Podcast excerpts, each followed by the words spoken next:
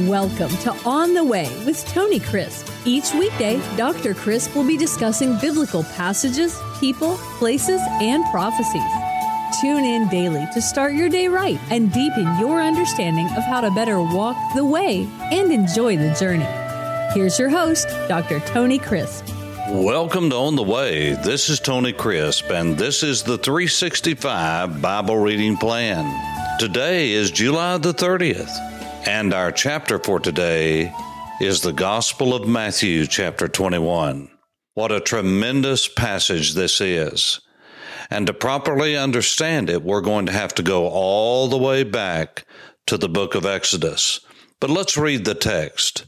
Now, when they drew near Jerusalem and came to Bethphage, Bethage, as it is said in English, at the Mount of Olives, then Jesus sent two disciples, saying to them, Go into the village opposite you, and immediately you will find a donkey tied and a colt with her Loose them and bring them to me. And if anyone says anything to you, you shall say, The Lord has need of them, and immediately he will send them. All this was done that it might be fulfilled which was spoken by the prophet, saying, Tell the daughter of Zion, Behold, your king is coming to you, lowly and sitting on a donkey, a colt, the foal of a donkey. So the disciples went and did as Jesus commanded. They brought the donkey and the colt, laid their clothes on them, and set him on them. And a great multitude spread their clothes on the road. Others cut down branches from the trees and spread them on the road. Then the multitudes who went before and those who followed cried out, saying, Hosianna, Hosianna to the Son of David.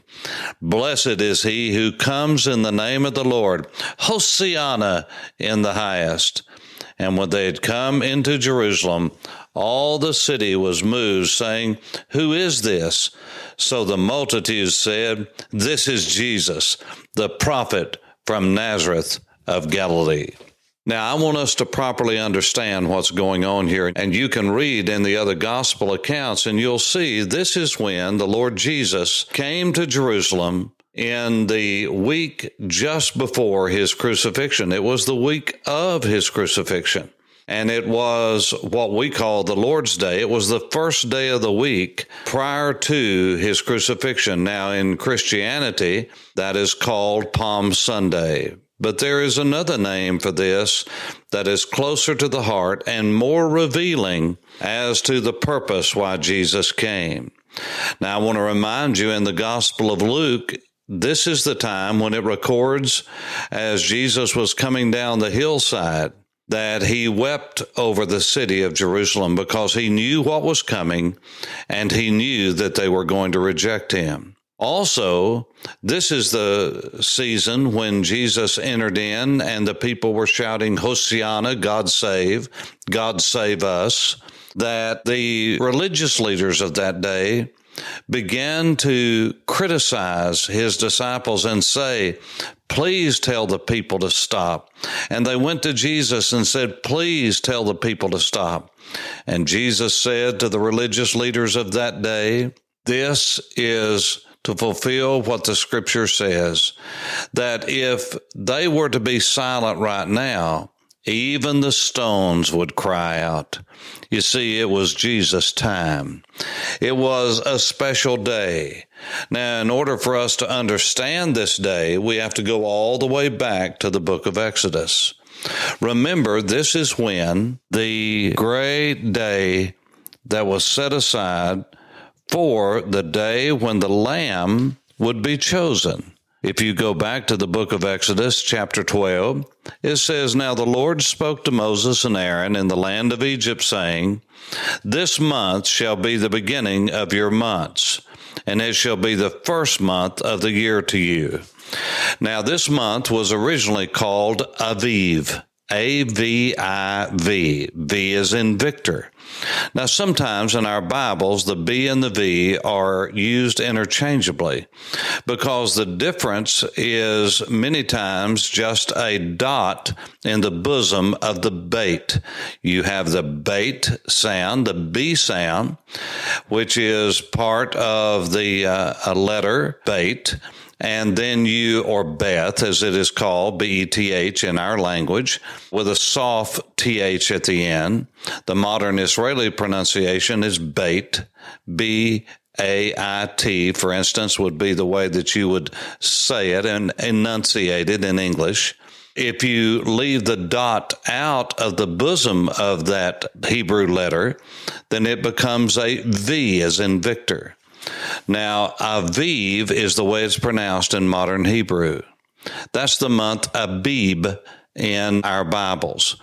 And it means spring. Aviv is the name of the first month of the year, and it is the word for spring.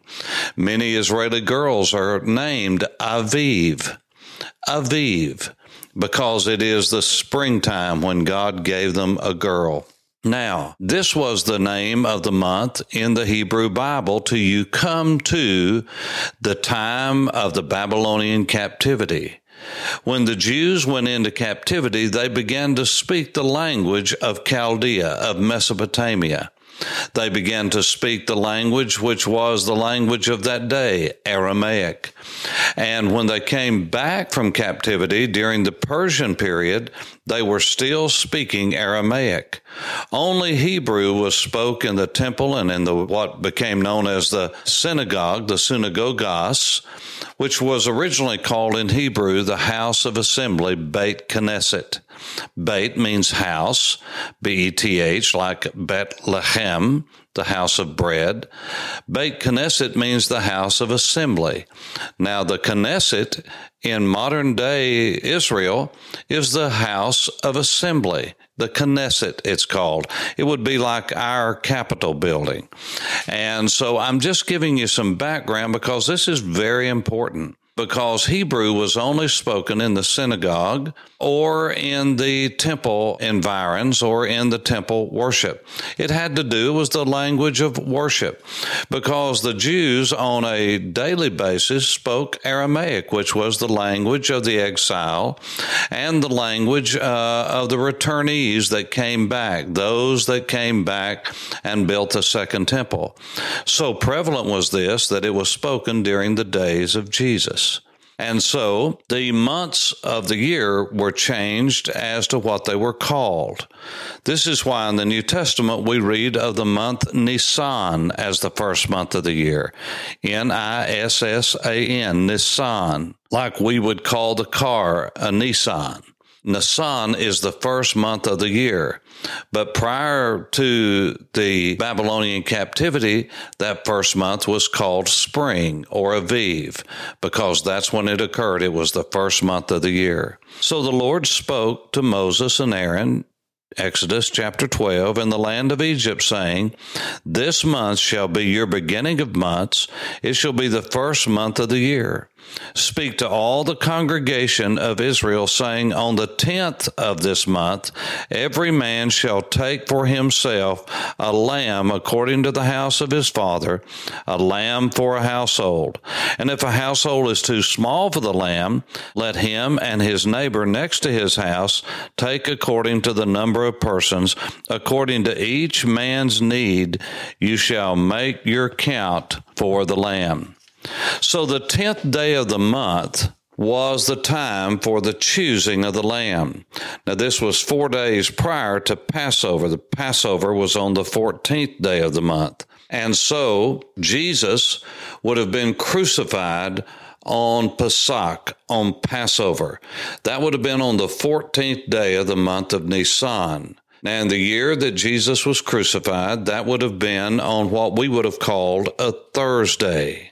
And it was on the first day of the week that Jesus made his appearance and his arrival in Jerusalem from Bethany and Bethphage. which is on the backside of the Mount of Olives at the top of the Mount of Olives. And as Jesus made his entry, he made that on what we call Palm Sunday, which was the first day of the week, which was the 10th day of the month of Aviv or Nisan. Now, why is that important? Why did Jesus come to Jerusalem? Why were the people shouting Hosanna, Hosanna, what we say Hosanna? And why is it that all was said that was said? Because this was the day of the choosing of the lambs. This is when the Passover lamb was put up. You see, you took the best of all the flock, the best of all of the offspring of all of the ewes, and you chose a lamb and you would keep it in your home and you would get familiar with it. You would build a relationship with it. The children would get to be fond of it. And then four days later, you would slay it, you would kill it, you would slaughter it, you would cut its throat and bleed it, and that blood would be put on the doorpost and the lintel in the days of the Exodus. But this was the day for the sacrifice to be made, for the Passover lamb that would serve as a substitute instead of the firstborn of all of Israel. And those firstborn would be sacred to God, representing all of the people of God, the people of Israel. And so when Jesus went to enter into the temple on the 10th day of Nisan, on the 10th day of Abib, that is when he was making his way on this colt as he was going into the city of Jerusalem. He was presenting himself to the nation of Israel as the Lamb of God that would take away the sin of the world, as the Passover Lamb. Well, as you know, they rejected him. That's why he wept over the city because he knew what was coming. Did he legitimately present himself to Israel? Yes, he did. But he was rejected. And he wept thinking about all that they would bring upon themselves. This is the same thing that is mentioned in the Passover Psalm, Psalm 118 and verse 25 and 26. Save now, Hosanna, I pray, O Lord. O Lord, I pray, send now prosperity. And then it says, Baruch haba b'shem Adonai. Blessed is he that comes in the name of the Lord. Baruch haba b'shem Adonai. Blessed, blessed is the one who comes in the name of Yahweh. And this was what they were looking for all through the years, down through the decades, down through the centuries. And when you come to the Gospel of Matthew, chapter 21, you have this thing being shouted out by the people. If you look in the passage of verse 9, you will see then the multitude who went before, those who followed, cried out, saying, Hosianna to the Son of David. Now, that phrase, the Son of David, is a kingly title.